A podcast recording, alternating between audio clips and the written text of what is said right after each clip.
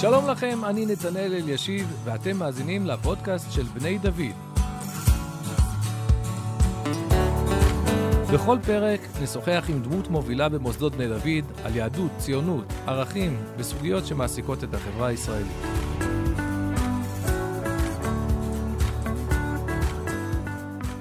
ואנחנו אומרים שלום עכשיו לשמואל בוכריס. שמואל בוכריס הוא היום המנהל, אה, מה זה הוא? אתה.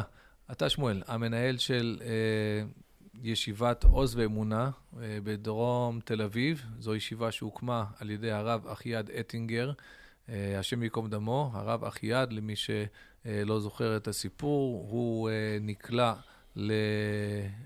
לפיגוע בירי ביציאה מהעיר אריאל, בדרכו לתל אביב, שם פעלה ישיבה קטנה שהוא הקים, ישיבה קטנה אני מתכוון בהיקפה, אבל ישיבה גבוהה. והוא בחר לא לברוח מהאירוע, אלא לנסות אה, לסכל אותו, ו... אה, והוא נהרג, זה היה בערך לפני... זה לפני שנה. לפני שנה. ביום מ... ראשון האחרון היה אזכרה. ממש עכשיו הייתה אזכרה שנה, מאז... אה, אז ביום שבו אנחנו לפחות משוחחים ומקליטים את ההסכת הזה, אז זה בחלוף שנה. ומעבר לכל מה ש... אה, קרה שם, אז אה, מפעל החיים שלו היה בסכנה של, אה, של התמוטטות, ואז הוא היה תושב היישוב עלי, ואז מוסדות בני דוד נרתמו והחליטו לקחת תחת חסותם את המוסד, והיום, כשם שיש מוסדות בעלי, ויש את המכינה במעלה אפרים, ויש מדרשה בדניאלי, יש גם את ישיבת עוז ואמונה, שהיא פועלת באחד המקומות הרגישים ביותר היום, אני חושב. על זה נדבר בין השאר אה, במדינת ישראל, וזה אה, בדרום תל אביב, בשכונה שרובה, רובה ככולה, כמעט כולה, מעל 90 אחוז. מאוכלסת על ידי אה, אה, אוכלוסייה שאנחנו גם עליה נדבר, איך להגדיר אותה ומה מה, מה הסיפור שלה, אבל אני קצת מקדים את, ה, את המאוחר. אני לפני הכול אשמח, שמואל, קצת לשמוע על המסלול שעברת אה, לפני שנשאבת ל... לפרויקט היפהפה הזה, איך הגעת בכלל אה, אה, לעלי, מה עשית לפני כן, איך גויסת לתפקיד הזה? טוב, צהריים טובים. אני זכיתי ללמוד פה באחד מהמחזורים המייסדים של הישיבה הגבוהה בעלי במשך אה, שלוש שנים. לאחר מכן ביצעתי שירות ארוך בצבא, שבע שנים, בתפקידים, תפקידים, בשלל תפקידים בחטיבת גולני, היה תפקיד מפקד פלוגה. לאחר מכן יצאתי לחיים. כל השנים האלה, גולה, אתה גולנצ'יק. גולנצ'יק לחלוטין. לאחר מכן יצאתי לחיים, כמו שאומרים, התחלתי ללמוד חינוך, הייתי סטודנט, אה, עבדתי בשירות המדינה, מתוך איזה רצון להשתלב ולהכיר את המערכות הגדולות, בהמלצה של אחד מבוגרי בני דוד, האמת. אגב, אני אה, אה, אוסיף פה שאם אני זוכר נכון, אתה היית נשוי עוד מתחילת השירות הצבאי, עוד לפני ש... התגייסתי אבא לילד, קצת חריג, אז היה קצת לפני... אני אגיד לך מה חריג. עוד יותר חריג מאשר זה שהתגייסת אבא לילד, זה שאתה המשכת והיית מ"פ. כי הרבה פעמים אנשים שהם כבר מגיעים עם משפחה לצבא, הפרספקטיבה שלהם משתנה, והם עושים את חובתם וממשיכים הלאה, ואתה המשכת. אז, אז יש צדדים לכאן ולכאן, ולא דומה אחד לחברו, ובטח לא דומה אישה לרעותה. ומשפחה למשפחה, אנחנו ראינו בכך אה, ברכה והרגשנו שזה שאנחנו בונים את בית, את ביתנו הפרטי התחתנתי ולאחר מכן נשארתי בית המדרש עוד uh, כמעט שנתיים. זה שאנחנו בונים את ביתנו הפרטי מתוך אדנים של תורה, מתוך uh, בניית, uh, מתוך בית המדרש ויוצאים מתוך זה לשירות הצבאי, יכול להיות שזה לעניות דעתנו המשפחתית, זה מה שנתן לנו את הכוח ואת הכוחות להמשיך ולהסתכל על הצבא כמשימה ולא כאיזה עול שצריך לסיים אותו ולהמשיך קדימה. אני מניח שאתה גם משובץ בשירות מילואים. ב... גם במילואים אני משמש כמפקד פלוגה בחטיבת אלכסנדרוני, חטיבה שלוש של יוצאי אה, חטיבת גולני, בעיקר גדוד 51. ואכן כשהשתחררתי חשבתי ששם יהיה הנתח העיקרי שלי באיזושהי עשייה אידיאליסטית. אה, עד שקיבלתי טלפון כשנה וקצת לאחר השחרור מיאיר שימל, סמנכ"ל בני דוד, שבגדול אמר לי, תגיע, צריך, בדק אם זה אפשרי, כשיאיר קורא בשם הרב אלי, אה, אנחנו מתייצבים. זאת אומרת, הנושא הזה בכלל לא העסיק אותך לפני כן בחיים, לא היה לך קשר לא לרב אחיעד, לא לישיבה, לא לסיפור של דרום תל אביב, ופשוט היית בעולם מסוים והוקפצת, נקראת לדגל אחר לגמרי. לחלוטין. לא הכרתי את האירוע הזה משום פרספקטיבה. דרום תל אביב מבחינתי היה איזשהו משהו, תופעה לא מוכרת, מקום שבו הייתי נוסע דרכו ואליו במהלך השירות הצבאי הארוך. אתה מצליח לשחזר מה חשבת על כל הסוגיה הזאת לפני כן, לפני שנכנסת לעובי הקורה? כי אני בטוח שמה שאתה רואה היום זה תמונה אחרת. עוד מעט ננסה להבין במה, אבל אה, מה, מה, מה, מה חשבת על זה לפני כן? במהלך שירותי הצבאי, הכרתי את האירוע במהלך שירותי הצבאי. בשירותי הצבאי שירתתי גם בגבול ישראל-מצרים, ושם אה, יצא לי לקלוט אה, מסתננים שנכנסו לשטח ישראל. הכרתי את זה בפרספקטיבה מסוימת, שיש תופעה כזאת. אנחנו מדברים על השנים לפני שהוקמה שם הגדר. הגדר סיכלה במידה רבה את כל הכניסה, אבל כן. אנחנו זוכרים שנים שהייתה כניסה מסיבית של המון... אה, המון אנשים שהם באו כדי לחפש כן. כאן עבודה. ו... כן, מעל 60 אלף שנכנסו דרך גבול ישראל-מצרים. ממש בסוף של... המזל שלהם היה כשהם הגיעו לידיכם, כי אני יודע שמה שהם עברו במצרים, הצבא המצרי היה מאוד, מאוד, אכזר מאוד כלפיהם. בוודאי כלפי הגברים, וקל וחומר כלפי הנשים. ובכל זאת, אה, זה, הכרתי את זה כאיזשהו בוע, לא הכרתי עד כמה המצב, אה, עד כמה הסוגיה לפי אסטרטגית. ב', עד כמה חומרת המצב היא גדולה ועד כמה האתגרים שנמצאים בדרום תל אביב הם אתגרים אה, מקיפים מאוד, מורכבים מאוד, ואני חושב שלא דומים לאף אתגר אחר, לפחות שאני נתקלתי בפניו, בשלל הסוגיות שבו. יש שם דברים ומאפיינים ייחודיים מאוד. אה, תמיד אני, נשאל אה, מה יהיה על המקום. אז אולי אני קצת מקדים את המאוחר, אבל אני אומר שאני מאמין שבהמשך יקומו פה גרעינים תורניים או גרעינים של משפחות יהודיות, וכמה שזה הזוי להגיד את זה, בדרום תל אביב תחזור להיות קהילה יהודית, כי זה לא המצב כיום. אז בוא נדבר באמת על המצב היום, אבל, אבל נעשה את זה דרך, כאילו, מה שאתה גילית. אתה, אתה בעצם נכנס לתפקיד, אה, צריכים להתחיל לגייס תלמידים ו, ו, ו, ו, וצוות, וכל אה, המשימות הרגילות, בוא, בוא, נאמר, של הקמת ישיבה, אבל פה יש אתגר ייחודי, שזה בתוך שכונה שמה? מה הסיפור? אני נכנס לתפקיד, קודם כל שאני משתדל להיות אה, יד ימינו ועוזרו של ראש הישיבה, שהוא כמובן מוביל ונותן את הכיוון, ובאופן טבעי אני מתעסק עם כל הממשקים החיצוניים. וכשאני מגיע לשכונה, אני פתאום מגלה שיש חוסר נורמטיביות מוחלט בכל התנהלות הכי בסיסית בשכונה. לפעמים אפילו זה לטובתנו, כי יש דברים שלא נעקפים, כל מיני דברים שאני הייתי שמח שלא היו תופסים אותי. זה, זה אקס טריטוריה? זאת אומרת, זה מקום שבו זה הוא מדויק. מתנהל עם חוקים אחרים? זה מקום שמתנהל עם חוקים אחרים מתוך לעניות דעתי, החלטה ובחירה של מדינת ישראל, שיש מקום מסוים שאליו נזרקים כלל האתגרים במדינת ישראל. האתגר הוא לא רק אוכלוסיית הזרים. ברמה ההיסטורית צריך לדעת שמעולם נווה שאנן לא הייתה שכונת פאר. פשע, סמים וסוגיות של, צניע, וסוגיות של צניעות היו שם תמיד. נושא הזרים, מה שמכונה מסתננים, ואולי נעמיק בזה טיפה בהמשך, לקח את האתגרים האלה והעצים אותם ונתן להם איזשהו אה, צבעים אחרים ואיזשהו כיוונים אחרים והגדיל אותם ויצר ופישט אותם למקומות נוספים. אז אבל... בעצם בעיר תל אביב, שהיא עיר uh, במצב סוציו-אקונומי בסך הכל גבוה, והרבה uh, פעמים uh, מתפארים, או יש כאלה שאומרים את זה בביקורת, יש כאלה בהתפארות, במעין מדינת תל אביב, ובזה שהעירייה חזקה, ומעין ממשלת... Uh, אה, אה, על כזאת אה, חזקה, חזקה כלכלית. אתה אומר, יש לך פה שכונה שהיא מתנהלת אחרת לגמרי, הרכב האוכלוסייה הוא אחר לגמרי. כמה אנשים נשארו שם מהאוכלוסייה הישנה, הוותיקה? מעט מעט נתונים. על פי נתוני משטרת ישראל והמרכז הקהילתי, בשכונה גרים בין 32 ל-34 אלף תושבים, שמתוכם בין 700 ל-1,200 הינם ישראלים. כל השאר זרים, בין 20 ל-25 אלף, תלוי איך סופרים, אוכלוסייה של מהגרים מאפריקה, או זרים מאפריקה, וגם שאר העובדים הזרים שמגיעים למדינת ישראל ליהנות מהטוב הכלכלי והשפע הכלכלי שבא מפיליפינים, ממדינות אה, מזרח אה, אירופה. ערבים, אה, ערבים לא, לא מתנקזים לשם? גם ערבים, גם פלסטינאים. או, כדי... לא, כי אני רוצה לשאול, כי אני התכוונתי לערבים ישראלים, אני מניח ש... גם ערבים ישראלים נמצאים שם, גם לא מעט אנשים מהפזורה הבדואית מגיעים לשם, גם חלק מתופעות שהיו בעבר יותר בלוד ורמלה, ורמלה בהקשרים של סמים, גם כן מגיעים לשכונה. לשם הקוריוז, אחד מהשכנים של הישיבה הוא צד"לניק.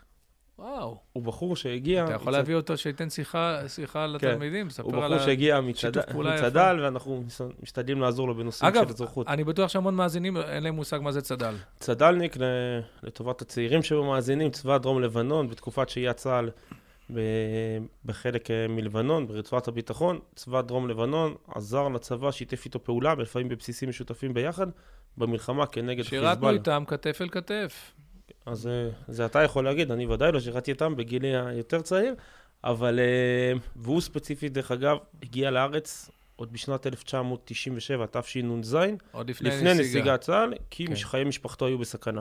זהו, רוב הצד"לניקים שהגיעו אה, אה, לישראל, אז קודם כל אלה ממש בעלי בריתנו, אנשים שיש לנו גם חוב, אה, חוב כלפיהם, ואנחנו באמת קלטנו אותם, מכיוון שכשצה"ל החליט לסגת מדרום לבנון במהלך אה, פתאומי ו- ו- ו- ומהיר, אז אה, היו אלפי אנשים שם שהיו בסכנת חיים, כי החיזבאללה היה פחות אה, נלהב מזה שהם אה, היו שותפינו, ואנחנו קלטנו אותם. אז זה דווקא דוגמה טובה עבורי, בגלל שאני חושב ש...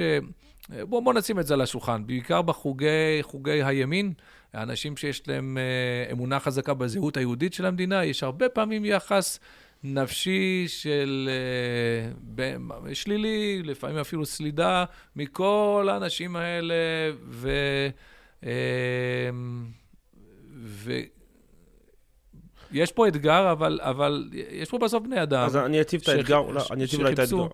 אוקיי, אז, אז אה, מה שאני רוצה ממך, שתסביר לי, לא, איפ, איפה אתה פוגש אותם במובן האנושי, שהוא לא חייב להיות, אני בטוח שזה לא רק פשע, ויש יש סתם אנשים שמחפשים אה, לעבוד את עבודתם.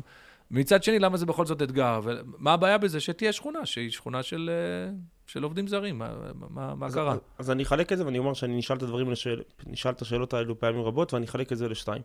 יחסנו לזרים, ויחסנו לשכונה, או, או נשאל את זה בצורה יותר חריפה, נשאלתי פעמים רבות, כמו שבכפר קאסם אין יהודים, אז גם בנווה שאנן יכול להיות שלא צריך, שלא צריך להיות יהודים.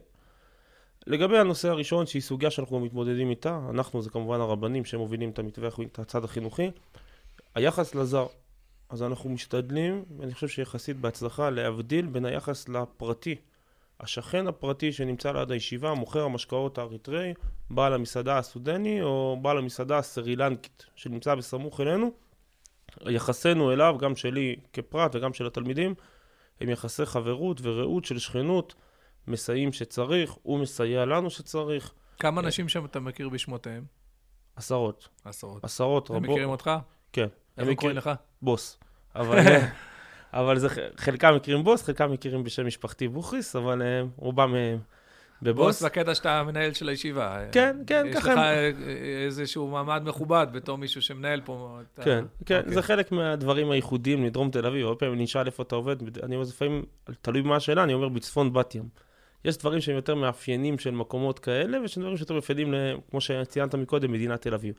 אז אנחנו מאוד משתדלים, משתדלים להקפיד ולדייק את הפער בין היחס לאזרח הפשוט, לאדם הפשוט, בטח ובטח אם הוא אישה או ילד, אין כמעט מבוגרים, אבל אם הוא אישה או ילד, אה, וגם לרווק אה, או, או, או גבר צעיר, לבין היחס השאלה יסודית, מהי דמותה של המדינה ומה הרכבה הדמוגרפי ומי המדינה רוצה ומוכנה לקלוט. אה, אני אקח עוד צד ואומר שגם בקרב האפריקאים ישנם כאלה שלעניות דעתי מדינת ישראל צריכה לקבל. מדוע? כי באמת הם עוברים שם דברים שהם קרובים מאוד לפשעי מלחמה. אבל צריך לקב- לקבל רגע, יש החלטה. לזה הגדרות לדברים האלה. בואו בוא נעשה סדר רק שנייה. יש את השימוש במילה מסתננים, שאני שם לב שאתה מקפיד, לא... אולי כשהם היו בגבול הם היו מסתננים, אתה היום לא קורא להם אה, מסתננים. כי זוהי הגדרה פרוצדורלית למעשה שהם עשו. אוקיי, אז-. אז הם מהגרי עבודה? ניקח צעד אחורה. המושג פליטים, ו- כי- לא, כי יש את מבקשי המקלט, אז, אז אז אני יש המון סדר. בלבול פליט- בציבור הרחב, זה הכל הופך לסוגיה, או שאתה גזען, או שאתה אה, מוכן לש- שכולם יבואו, אה, איפה האיזון פה? ב- ב- אז, אז פליט, ל, פליט לשם הגדרת המושג המשפטי, הוא פליט הוא מי שמדינת ישראל אישרה את בקשת המקלט שלו. לצורך ההמחשה, מתוך כלל מבקשי המקלט מאריתריאה, שמדובר באלפים, מדינת ישראל אישרה את בקשת הפליטות של אחד מתוכם. וואו. אגב, מב- הבקש... לפי הפרוצדורה, הבקשה הזאת יכולה להיעשות רק באדמת ישראל, נכון? לא יכול לבוא מישהו בחו"ל בוודאי. ולהגיד, שלום, אני רוצה לקבל אצלכם מקלט? בוודאי, וגם לבקשה הזאת יש קצת מורכבות, כי בעצם אנחנו בוודאי לא... ש- בוודאי שלא. בוודאי שהוא יכול לבצע את הבקשה אה, כן אך ורק יכול. בישראל. אה, אוקיי. כן. יש גם עוד בעיות שהחל מ-2018 לא ניתן להגיש בקשות מקלט. מבקש מקלט הוא מי שהגיש בקשת מקלט. בין השנים 2013 ל-2018, רק 22% מתוך ש... כלל הזרים שנמצאים פה הגישו בקשת מקלט. כלומר, בשיח שיש לי עם גורמים קצת אחרים שמסתובבים בשכונה, ויש לא מעט גורמים אידיאליסטים לא פחות, שהם מגיעים אולי מצד קצת אחר, אני אומר להם, אין בעיה, נדון על ה-22%. אבל יש פה 78% שאפילו אתה לא... מתכוון לישראלים שהם מתנדבים בקהילה הזאת ושהם רואים אותם ישראלים שרואים בהימצאותם פה מעשה נאצל של מדינת ישראל. הם אידיאליסטים מאוד והם מוסרים את נפשם לא פחות מאיתנו. ויש לנו איתם ויכוח רוחני. תכניס אותי קצת לראש שלהם. הם מדברים, הם, הם אומרים, אני, הנושא הזה קצת רחוק ממני, אני זכיתי לסייר אצלכם, ו, אבל אני לא באמת אה, מומחה גדול לעניין. אותם ישראלים שהם פעילים בעד האוכלוסייה הזאת ורוצים שהם אה, אה, יהיו כאן, זה בגלל שהם כבר כאן, או שמבחינתם אפשר להמשיך לקלוט, כלומר, הם שמחים שנבנה הקיר הזה ש, שמונע את הכניסה, או ש... אז זוהי שאלה שהם בדרך כלל יסרבו לענות עליה. רובם יגידו, הם כבר פה, אז אין מה לעשות. צריך להגיד שלמיטיבי החדשות זוכרים שלפני כחצי שנה בוצע ניסיון בהצלחה להוציא מפה ילד פיליפיני בשם רואן, שפסיקת בית המשפט טענה שהוא צריך לחזור למנילה, וגם כנגד זה שהוא בוודאי אינו פליט, בוודאי אינו זכאי... אולי בסיכון בארץ מולדתו. אינו בסיכון בארץ מולדתו, גם כנגד זה היו הפגנות קשות וארוכות מאוד של גורמים מסוימים. כן. כלומר, כי הם אומרים, הוא גדל פה, זו שפתו, זו ארצו, מה... נכון, ואני, ואני חושב שאנחנו לא צריכים לקבל את זה. קודם כל, מבחינת כמויות, שזה נתון שהוא קצת מהמם, אנחנו מדברים ומקליטים את השיחה בשבוע שבו מגפת הקורונה אה, פורצת בישראל. ולפני יומיים פורסמו נתונים שביום אחד יצאו מפה עשרת אלפים זרים, בעיקר מארצות מזרח אירופה. כמה זרים יש במדינת ישראל שנמצאים פה בלתי חוקיים? הנתון הוא, הוא בלתי נתפס, יש פה מעל 230 אלף. קודם כל, רק בשביל אנשים שמתעקשים לא להבין את מה שאמרת, אתה לא חיברת עכשיו בין הקורונה לבין הזרים. ודאי. אמרת, בעקבות זה אנחנו נחשפנו לכמויות של האנשים שיש פה, שאנחנו לא בהכרח מכירים, מנטרים. כן, המשמעות שיוצאים עשרת אלפים ביום אחד, זה אומר שלא כל כך רע במקומות אחרים. אם, אה, כמו שאומרים, החבר'ה, פקקטה שפעת, גורמת להם לחזור חזרה לארץ מולדתם, אז הכל בסדר. זה נכון אמנם יותר למדינות מזרח אירופה ולא מדינות אפריקה, וזה קשור לנושא אחר, אבל הכמות היא משמעותית מאוד. זה לא... לכן אני טוען שמדינת ישראל כן צריכה לנהל את מדיניות ההגירה שלה. ויכול להיות שמדינת ישראל, בחוזקתה ובעוצמתה הכלכלית, המוסרית, הרוחנית, אני יכול, לעניות דעתי, צריכה לקלוט בכמות מסוימת מארצות מסוימות, וצריכה לקבל החלטה, כן ילדים, לא ילדים, כן משפחות, לא משפחות. המצב היום שמבצעים איזשהו מיקס בין סוגיית מהגרי העבודה והצורך בכוח עובד, אנחנו זקוקים לידיים עובדות. בדיוק.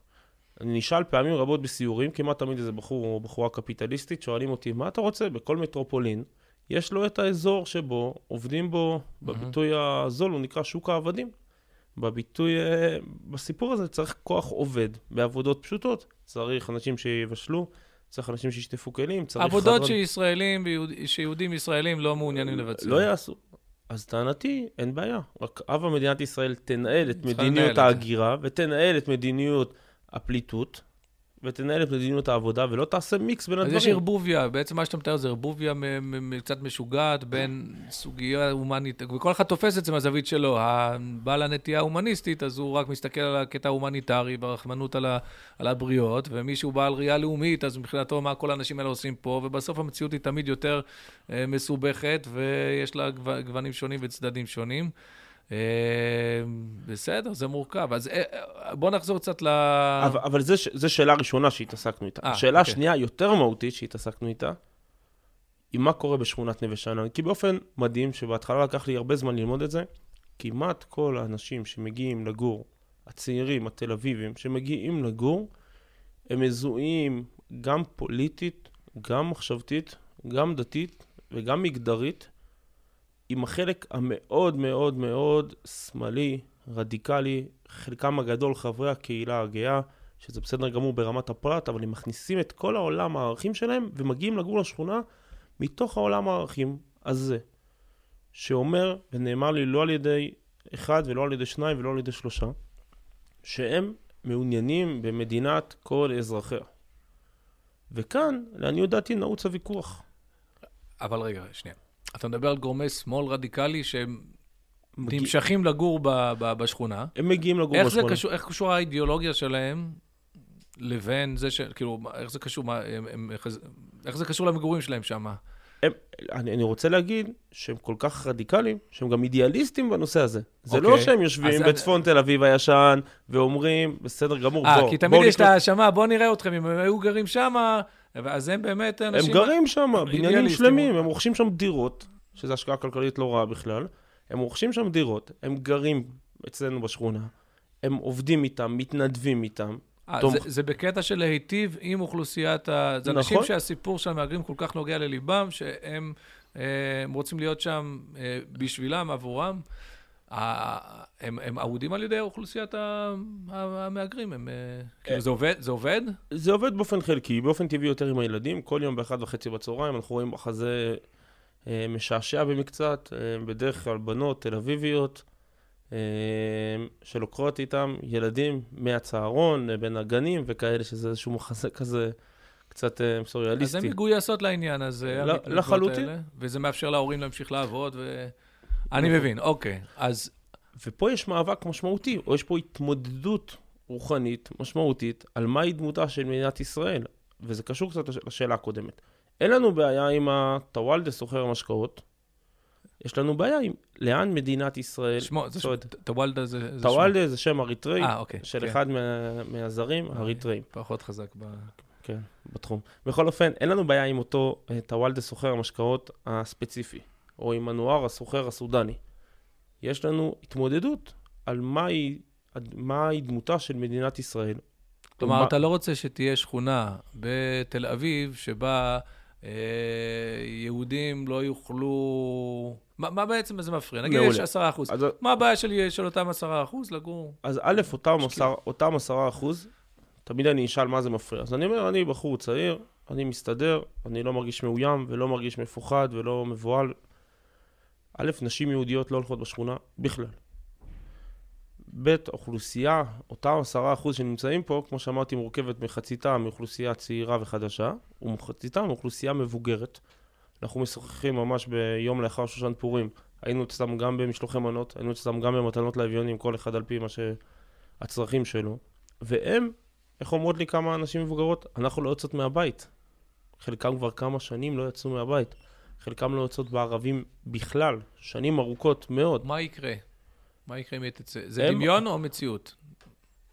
אז בעבר זה היה המון המון מציאות, כלומר מתבצע תהליך של ישראליזציה, כלומר כשאותם אה, זרים שהגיעו ממדינות אפריקאיות עם נורמות התנהגות ונורמות תרבותיות כאלה ואחרות, ככל שנמצאים פה יותר שנים, באופן טבעי הם רוכשים יותר הרגלי התנהגות של מדינה מתקדמת, מערבית, מפותחת וכולי. זה דווקא טוב, נשמע.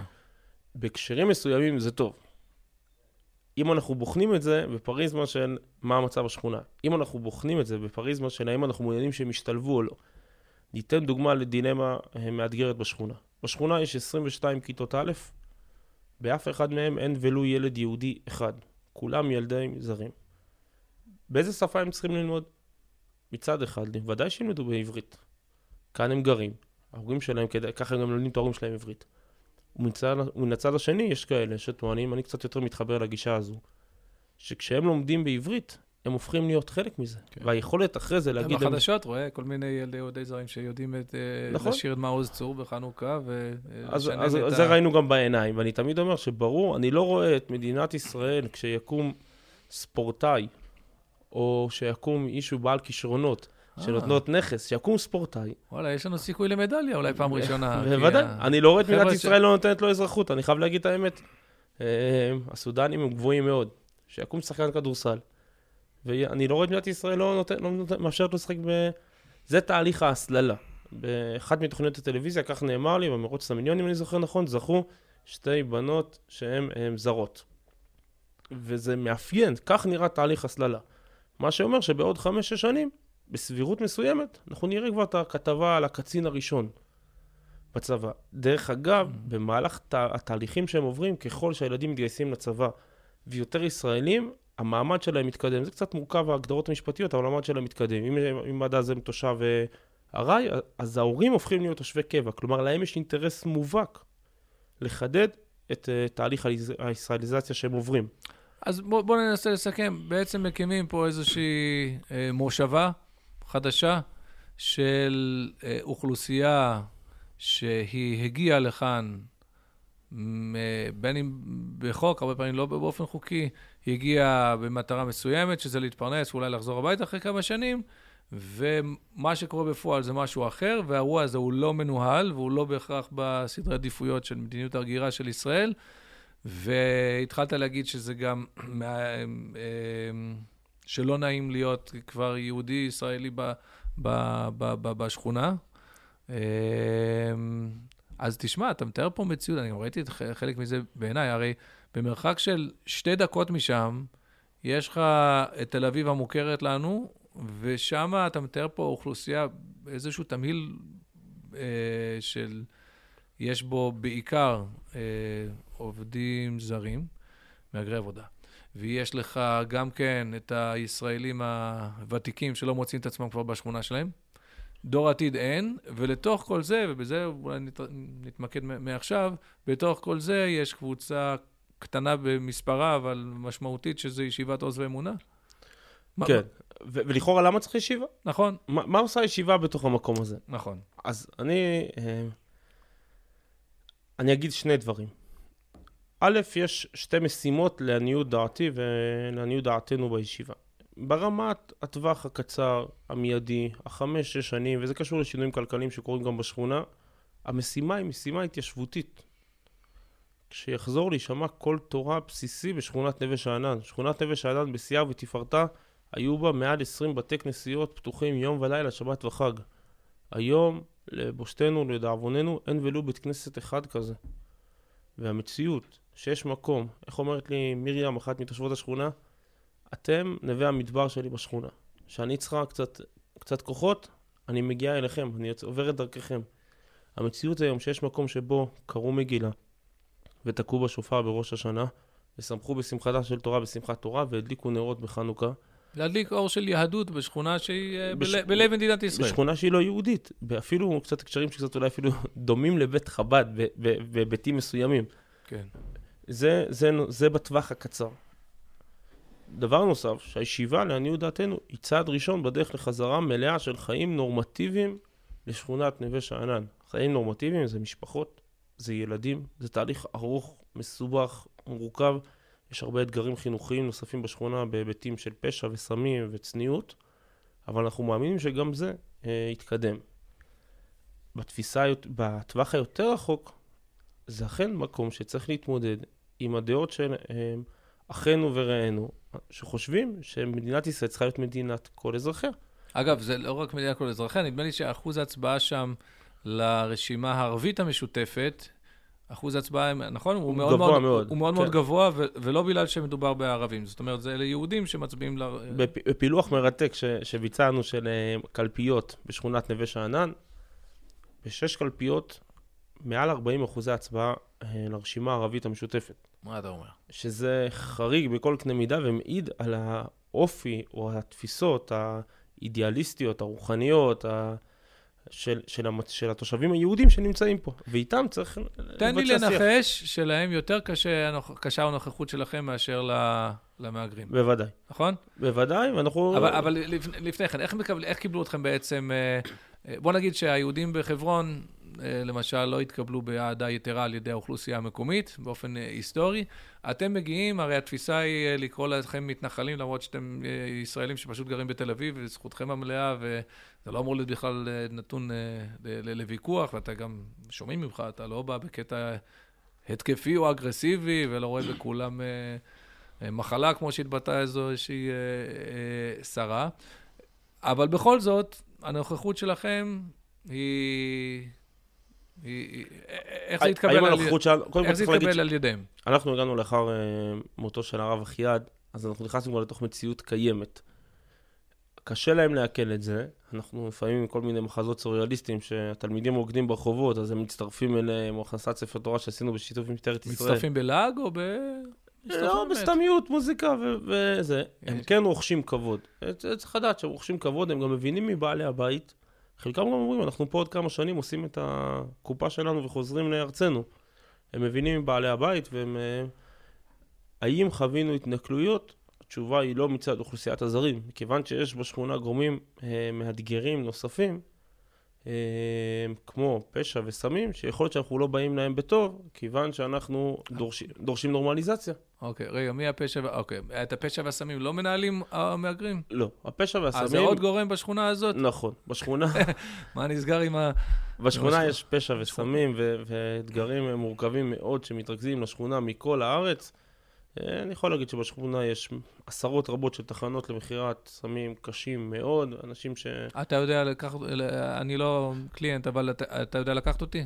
כן, בוודאי. אני אם אני לקחת... רוצה להשיג חומר, אני... לא יודע. בוודאי, זה... בוודאי, אני יודע לקחת לעשרות נקודות, חלקם במרחק מאוד מאוד מאוד סמוך לישיבה. המשטרה, אז, אז זה כבר עניין של עבריינות ו... משטרת ישראל יודעת את זה, זה מול תחנת המשטרה. זה, זה חלק... אה, מול. זה, זה חלק מה שאני טוען. שזה אה, המקום שאליו מתרכזים כל הצרות. פה זה מותר. כי, כי יש צרות ויש אתגרים שהם אתגרים אמיתיים. האם אפשר למגר את תופעת ההומלסיות בעולם? את תופעת המסוממים? את תופעת חסרי הבית? תופעת הזנות? כנראה שלא. האם ניתן לצמצם אותה? כן. האם ניתן לתחום אותה במקום מסוים? כן, בשכונת נווה שאנן. זאת אומרת, נוח לרשויות שכל האתגרים האלה אה, יתנקזו לשכונה הזאת שהיא מאופיינת באוכלוסייה חלשה, ושלא יכולה הרבה להתנגד, וזאת תהיה חצר אחורית ששם לא. ניתן לה... לחלוטין. אז למה יש שם בכלל תחנת משטרה? בדיוק הפוך. מכיוון שיש הרבה בעיות, כלומר, למגר תופעה זה קל מאוד, עושים מבצע משטרתי ומסיימים. יותר מזה, אומר לי מפקד תחנת המשטרה, שבשנת 1997 בשכונה היה תחנה עם ארבעה שוטרים. היום בשכונה יש 257 שוטרים, היחס הכי גבוה בעולם, שוטר פר מטר מרובע. מה זה, זה שוטר אישי? יש פרשים, יש יס"מ, יש מג"ב, יש דברים שהם לא מאפיינים אף תחנה אחרת שנמצאת במרכז הארץ. ו... אז רגע, אבל אז, אני קצת מבולבל, הלכתי לאיבוד. אז אתה אומר שלא רוצים לטפל בבעיות, אבל פתאום מביאים לך כוח חצי צבא. ש... כי לנהל תופעה זה הרבה יותר קשה מלמגר תופעה. למגר תופעה זה קל, לנהל אותה בסף רתיחה מסוים, ולהגיד, זה, כל עוד זה לא מפריע לאף אחד, זה מפריע לאוכלוסיית הזרים, לאוכלוסייה המבוגרת בשכונה שאין לה פייסבוק ואין לה טוויטר ואין לה יכולת לבצע מחאות כאלה ואחרות. בהקשר הזה אנחנו גורם לא טוב, כי אנחנו דורשים נורמטיביות. מול בית הישיבה היה מקום פריצות, ואנחנו דרשנו במפקד תחנת המשטרה שהוא יסגור אותו, והוא נסגר. Mm-hmm. אז בהקשר הזה אנחנו, אה, אנחנו יודעים לבצע אחת נזקים ואחת סיכונים. מה... מה נכון ומה לא נכון. וזה okay. אוקיי. חלק מהאתגרים בשכונה. אז uh, רק תשלים לי את הפאזל, כי אתה אומר, יש יחסים סבירים עם מהגרי העבודה, יחסים לא טובים עם העבריינים בגלל שהם לא רוצים אתכם שם, ומה עם אותם יהודים אה, רדיקליים מצביעי המשותפת, ש... ש... איך הם תופסים אתכם? לא אה, כאלה מתנחלים שמסוכנים ו... ש... אז חלקם כן, וחלקם כל מיני סוגיות של הדרה והיחס לקהילה הלהט"בית וכולי, קצת מקפיצים אותם. לצד זאת, אנחנו, ואמרתי את זה פעמים רבות לחברי ועד השכונה, הבה נשתף פעולה במה שאנחנו מסכימים עליו. אם כן, כולנו מסכימים, כן. יש נכונות מצדכם? יש, גם אנחנו, מבצע משלוח מנות שעשינו, חלק מהכתובות שקיבלנו הם אנשים שנמצאים בקצה השני לחלוטין בכל הסוגיות שעליהן דיברתי. והם כמוני בדיוק, הם כמונו בדיוק מעוניינים גם כן שיהיה טוב, אנחנו אמרנו, אנחנו כולנו מסכימים שאנחנו רוצים שבשכונה יהיה טוב לתושבים הוותיקים, ובזה אנחנו משתפים פעולה. כולנו רוצים שהתשתיות ישתפרו, כולנו רוצים בדברים מסוימים ש, שלא יהיה פשע ברחובות. ובכך אנחנו מוצאים שיתוף פעולה, ואנחנו מסכימים שעל דברים שעליהם אנחנו חלוקים, לא נדבר ונשתף פעולה, מה שכן נכון לשתף עליו פעולה. אנחנו דואגים גם, uh, קריאת מגילה מפורסמת בפייסבוק של השכונה, uh, לו"ז של תפילות של שבת, מגיעים, האם זה בקצב, בזרימה, יש, יש כל מיני סיטואציות מעניינות ומרתקות. אני בטוח שמהתמהיל הזה יהיו, יצאו כל מיני דברים מעניינים ויפים ש, שאף אחד לא צפה, ו... ובמיוחד חדשים גם לכולנו. כי בעלי, זה, זה, זה עבודה אחרת, זה סגנון אחר. גם אנחנו לומדים כל הזמן את גבולות בית המדרש, את הדברים, מה נכנס לבית המדרש, כי מה שרלוונטי לעלי קצת שונה בתל אביב. וזה מאתגר וזה מחדש וזה ממלא. תן לי דוגמה, אני לא בטוח שאני הבנתי על מה אתה... מה נכנס? ניתן דוגמה טובה. שם נכנס כאן? כן, ניתן מה, דוגמה טובה. בית המדרש, אה, כניסתו הפיזית אינה צרה. זה אומר שערב לימוד לא בהכרח מתבצע באותם תנאי הפרדה שהיינו רוצים והיינו שמחים עליהם לחלוטין. ולצד זאת, אם לא זה, אז אין כלום בשכונה לקראת פורים. כן. אם לא קריאת מגילה, אז אין קריאת מגילה. אז יש מקומות שאנחנו כל הזמן ניתן דוגמה מצוינת, שאלה הלכתית שנשאלנו. ביקשתי מחבר שיארגן לי בשכונה כיסאות לטובת אזכרה של הרב אחיעד, הוא שלח אותי לכתובת. כשאנחנו מגיעים לשם, אנחנו מגלים שזו כנסייה. מיד ראש הישיבה ביצע התייעצות עם גדולי תורה, האם מותר להשתמש בכיסאות הללו. ואמרו לו חלק מגדולי התורה, לא בהכרח, בעלי אכן לא היינו משתמשים והיינו מוצאים פתרון אחר. כן. אבל בדרום תל אביב, שזה או זה או כלום, אז הם כמו היתרים אחרים שהתבצעו, אני בטוח. תמיד אמרתי לראש הישיבה הפסיקה פארק... מתחשבת כן, בסיטואציות. אני לא בטוח שבמלון פארק שעלו אליו הרב לוינגר אכלו שרויה, בליל הסדר הראשון. כי, כי הפסיקה היא מקלה בעקבות האידיאל הגדול. אני בספק אם הם אכלו משהו, הרב דרוקמן הגדיר את זה כמלון חמישה כוכבים, אבל במינוס, את מלון פארק. אבל בסדר, זה כן. כבר סיפור להסכת אחר, כן. ההתיישבות בחברון. אוקיי, כמה תלמידים יש היום בישיבה, ואיזה סוג תלמיד נמשך לבוא לתוך ה... אבל בסוף בן אדם בן, בן, בן 18, הוא מחפש בחיים איפה הוא יתפתח מבחינה רוחנית בצורה, אני יודע שגם בזה יש לכם הרבה מה להציע, אבל פה אתה כאילו משלב אותו באיזשהו פרויקט נוסף. אז מה שאמר, זו שאלה שהיא זקוקה בירור. כי מה שאמרתי עכשיו, לא כל מה שאמרתי עכשיו, תלמידי הישיבה לוקחים בו חלק באופן פעיל, כי כשמגיעים ללמוד תורה, מגיעים ללמוד תורה ולא מגיעים להתנדב או לעשות, אלא מגיעים שנים כדי להצמיח כוחות, כדי שהם יוכלו לעשות בהמשך לאורך שנים ארוכות. בישיבה עכשיו לומדים אה, כ-15 רווקים וכ-10 אברכים. באופן טבעי אנחנו לקראת גיוס, אז זה טיפה משתנה. אה, תלמידים גיבורים, כשאני אומר גיבורים, כשאם אני ביישובי או פה ביישוב עלי, בראש השנה נפגשו במאות יהודים במהלך החג. בראש השנה, בשכונת נווה שאנן, כלל התלמידים נפגשו סך הכל בחבריהם וברבנים ובני משפחותיהם. ולהיות ככה 48 שעות בשכונה שכולה זרים, המוזיקה רועשת עד השעות הקטנות שבלילה, זה, זה משהו אחר לחלוטין והם Mhm. גיבורים. מי נמשך לישיבה, או מי השמיניסטים, או מי התלמידים שזה? אז א', אה, צריך להיות גיבור ואידיאליסט. ולהתחבר לאידיאל הגדול של לימוד תורה בתל אביב ובדרומה של תל אביב. אחד. לצד זאת יש דברים שהם אה, מאפיינים, אני יכול להגיד על עצמי שאני הייתי מ- מהמחזורים המייסדים של הישיבה הגבוהה בעלי. וזה העצ- העצים ומעצים עד היום. כשאני נכנס לבית המדרש של הישיבה הגבוהה בעלי ורואה אותו תלמידים, אני זוכר אותי כגבאי סופר אה, אנשים לקראת תפילת הבוקר לוודא שיש מניין, אז תחושה של השייכות, של משהו שהייתי שותף בהקמתו. הוא- כן, תמיד בכל מקום, מחזור, מחזורים מייסדים של מפעלים, אני מכיר את זה מהמון מקומות, זה תמיד אנשים שזכו זכו למשהו אה, מיוחד לכל החיים. אז, אז אנחנו גם אומרים את זה וחושבים ומרגישים את זה גם על התלמידים שלנו. עצם זה שפורים השנה היה הפורים הראשון בישיבה שנוהל ככה, אז התלמידים, תחושת האחריות שלהם, זה לא רק במופעים, זה גם בלימוד תורה. שאני אחראי ללימוד התורה, שאם לא אני, אין אף אחד אחר. והדבר הנוסף זה הנושא המשפחתי, הישיבה כרגע בשלב זה יחסית קטנה, ויש הרבה אנשים שמחפשים ישיבה שהיא משפחתית, שהיחס בין הרב לתלמידים הוא קרוב, והוא שייך, והוא, והחיבור הוא חיבור אישי, והלימוד הוא לימוד אישי. והתלמידים האלה, לשם אנחנו מכוונים, מתוך כמה שאנחנו רואים כרגע, מתוך התלמידים שפורחים בישיבה, ומתקדמים בעבודת השם, ביראת שמיים, בלימוד תורה. אנחנו נראה שם בהמשך אה, גם אה, מגורים של אה, אברכים ומשפחות, וקהילה קהילה בעצם מתח- שמתחדשת, כי, כי בסוף, לפי, לפי כל מה שאתה מתאר, מה שייתן את העוגן היהודי בשכונה זה שתהיה קהילה, לא רק ישיבה. אז, אז ודאי שקו השבר הוא הימצאות מגורי משפחות שם. האם בשלב זה יש היתכנות? לעניות דעתי, מעט מוקדם מדי, בעיקר בהקשרי פשע, סמים וצניעות ברחובות.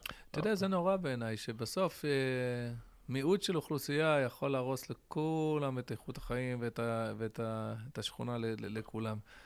אה, זה עצוב. ו- וזה זה משמעותי שם, וזה זה על גבול הבלתי אפשרי. צריך לדעת שיש פה אתגר שאני חושב שהציונות הדתית נפגשה איתו רק אה, במקומות מאוד ספורים. שנוסף לכל האתגרים שאמרתי עכשיו, החינוכי וכולי, גם מאוד מאוד יקר.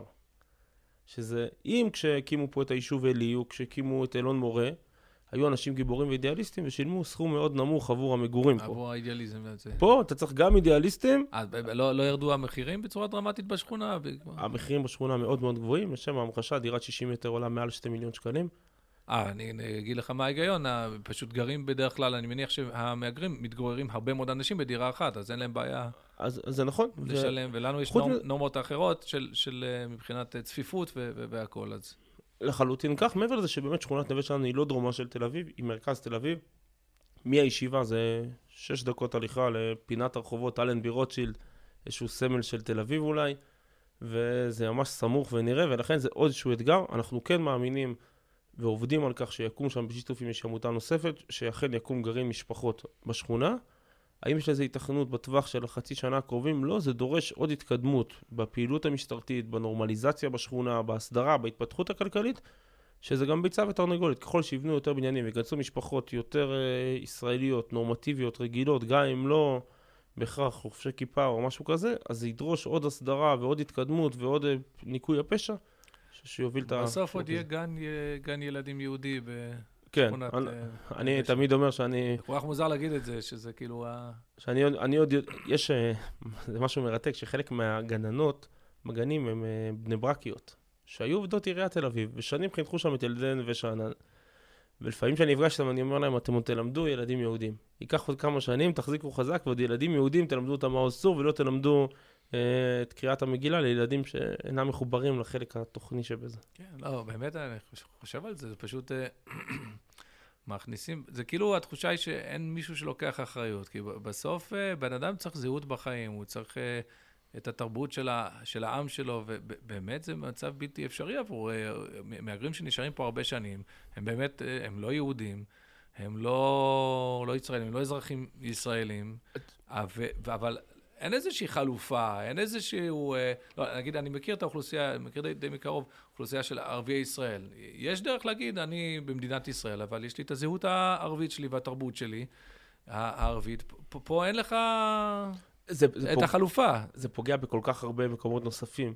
דיני עבודה, אני יש לי קרוב משפחה שמעסיק לא מעט, במפעל מסוים, לא מעט uh, מהגרי עבודה כאלה. והוא אומר לי, אחד מהם מאחר בדקה הבוקר, אני מפטר אותו בכלל בלי דמי פיטורים, בלי כלום. כמו אבק. כי כשאין, כן, או הדוגמה הכי טובה לזה, או שאת הסוגיה הכי פגיעה שם בהקשרים של um, אונס ופגיעות מינית, זה הפיליפיניות. כי הן לא יכולות להתלונן, חלקם כי הן חסרות מעמד בישראל. אז כלומר, המצב הזה הוא לא רק בעייתי לנו, המצב הזה הוא גם... כן, הרבה ניצול, המון המון ניצול. ניצול מיני וניצול כלכלי, אז בוא, יש לנו באמת פה... אה, המצב הוא בעייתי גם להם. מוגלה, ממש אה, מצב חברתי, נגע חברתי, לא, לא, זה לא בסדר שבמדינה מתוקנת יהיה, זה יהיה ככה. צריך פה להסדיר את העניין הזה. לחלוטין, ואני חושב שהייחודיות ברב אחיעד, ואני חוזר לזה, זה שהוא היחיד שראה את זה. אפילו היה ראשון, לפני שקמו כל מיני הכרזית לשירות דרום תל אביב וכל מיני פעילים ופעילות שמוכרות בתחום הזה, הוא היה הראשון לראות את זה, להיכנס לתוך ה... פעם שאלתי את תמר על מנתו. לאיך לכל הרוחות הוא הקים ישיבה כן, דווקא מה, במקום הזה. מה הביא אותו לשם? ואני חושב, השבוע הייתי באזכרה, אה, הסתכל, הייתי פעם ראשונה בקברו של הרב אחיעד, וכתוב שם שמסר נפשו בחייו ובמותו על ארץ ישראל. ועל עם ישראל. אה, ואני חושב שבעצם יש קו ברור בין אותו מעשה של הרב אחיעד שנקלע לתוך פיגוע, על אף שלהבנתי, וראיתי את הסרטים פעם אחר פעם, יכל לכל הפחות לא להיכנס לתוך זה. הוא יכל לקחת רוורס ולברוח, לבין אותה החלטה של הרב אחיעד ללכת למקום הכי מורכב, הכי מאתגר, לבד, בלי גב כלכלי, בלי תלמידים, לאסוף תלמיד לתלמיד ולפתוח ישיבה במקום מורכב ביותר. אני חושב ש... חלוץ, מקום... ממש אה, דמות חלוצית. כן, כן. אנחנו נמצאים uh, מספר דקות הליכה מועט ממש ממקום uh, הירצחו של אלעזר יאיר שטרן. וואלה. כן, ברחוב אלעזר יאיר שטרן שם, איפה שיש שם מוזיאון הלח"י. והוא אומר שם, כולנו גויסנו לכל החיים בשירו הידוע של אלעזר. כולנו גויסנו. ואני חושב שהרב אחיעד הבין את זה ולקח את זה כמשימה אחר משימה. עבר הוא גר בדרום תל אביב במקום הזה, וגם כשהוא עבר לעלי, הוא החליט שהוא פותח את המקום הזה במקום הכי מורכב. וזו רצף של החלטות של גבורה אה, רגעית והחלטה של... אה, באותו פיגוע נורא, ולבין אותה החלטה של גבורה לפתוח יום אחרי יום עם אתגרים לא פשוטים בכלל, בכלל, בכלל. אולי לסיום באמת אה, תספר לנו על הקשר עם המשפחה, עם משפחת אטינגר, שהיא אה, בטח מאוד מאוד שמחה בפעילות שלכם, וגם... כאילו, אתה תיארת את השגרה, וזה בסוף מה שחשוב אה, לשמוע, אבל מצד שני, יש כל מיני טקסים ואירועים, ואני רואה שמגיעות דמויות חשובות מהפוליטיקה הארצית, או רבנים גדולים, ש... שאתם במגע איתם. אז, אז... אז אני, אני אגיד כמה דברים. א', תמר עובד איתנו בישיבה, ואנחנו בקשר צמוד גם עם, גם עם אלמנתו תמר וגם עם ילדיו של הרב אחיעד והוריו ואחיו. אה, ומאוד מאוד חשוב, מאוד משמח אותם לראות אה, שבדמאי חיי, שבעקבות אותו אירוע קשה שבו אה, הם איבדו את הרב אחיעד הפרטי ואנחנו כעם איבדנו את הרב אחיעד הלאומי, הישיבה מתפתחת, מתקדמת, מקבלת תנופה, צפוף בבית המדרש. באירועים כאלה ואחרים, וכל התורה נשמע וממשיך להישמע לאורך כל שעות היממה. ויש אירועים שהם כאילו כל כך טריוויאליים למי שגר, אני גר באחד מיישובי השומרון, זה כל כך טריוויאלי נגיד שמוצאים ספר תורה, אבל שנה שעברה עשינו שחרית שבה היה שחרית בישיבה, אחרי שנים ארוכות שלא היה שחרית, והשנה קריאת מגילה, פורים. מה שכל כך טריוויאלי בכל מיני מקומות, שם זה חריג באופן בלתי רגיל. עשינו חסת ספר תורה באירוע מאוד מעניין של משטרת ישראל. הגענו ליד מחלף לגוארדיה. שש בערב, עומס תנועה, ואני אומר למפקד התחנה, יאללה, בוא נתקתק. והוא על המחלף עוצר ל-40 דקות לעשות קבלת עול מלכות שמיים. אני אומר לו, מה עכשיו? והוא אומר לי, תקשיב, בשביל הרב אחיעד, אני אעצור את התנועה גם לשעתיים. כי הרב אחיעד הצליח ל... ב... ב... במסירות שלו להדביק סביבו הרבה מעגלים שמאוד קשורים לישיבה, שמאוד מחוברים, כל מיני שיתופי פעולה, גם עם תושבים וגם עם אה, מתפללי בתי כנסת ונשים מבוגרות.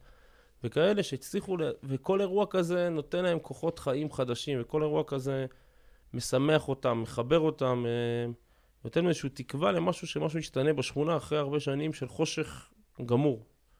תשמע, מה אני יכול להגיד? רק uh, הרבה מאוד הערכה למפעל הזה, ואני גם מודה לך, uh, גם לי אישית וגם בשם המאזינים, שפתחת לנו את צוהר לתוך עולם. כולנו מכירים את הסוגיה הזאת, אבל אני, כאמור, ההיכרות היא בדרך כלל מאוד uh, שטחית, ו... אה, אנשים אה, תופסים עמדה קיצונית לכאן או לכאן, לא כל כך מבינים על מה, על מה מדובר. אני חושב שהיטבת אה, להסביר לנו, וכל מה שאני יכול להגיד זה שבעזרת השם תמשיכו ותגדילו תורה ותאדירו, ושבשכונה הזאת באמת נזכה לראות קהילה יהודית, ישראלית, ש, שמתפתחת, וכל ה... ו, ו, וחינוך, וילדים, וכל של תינוקות של בית רבן ושל...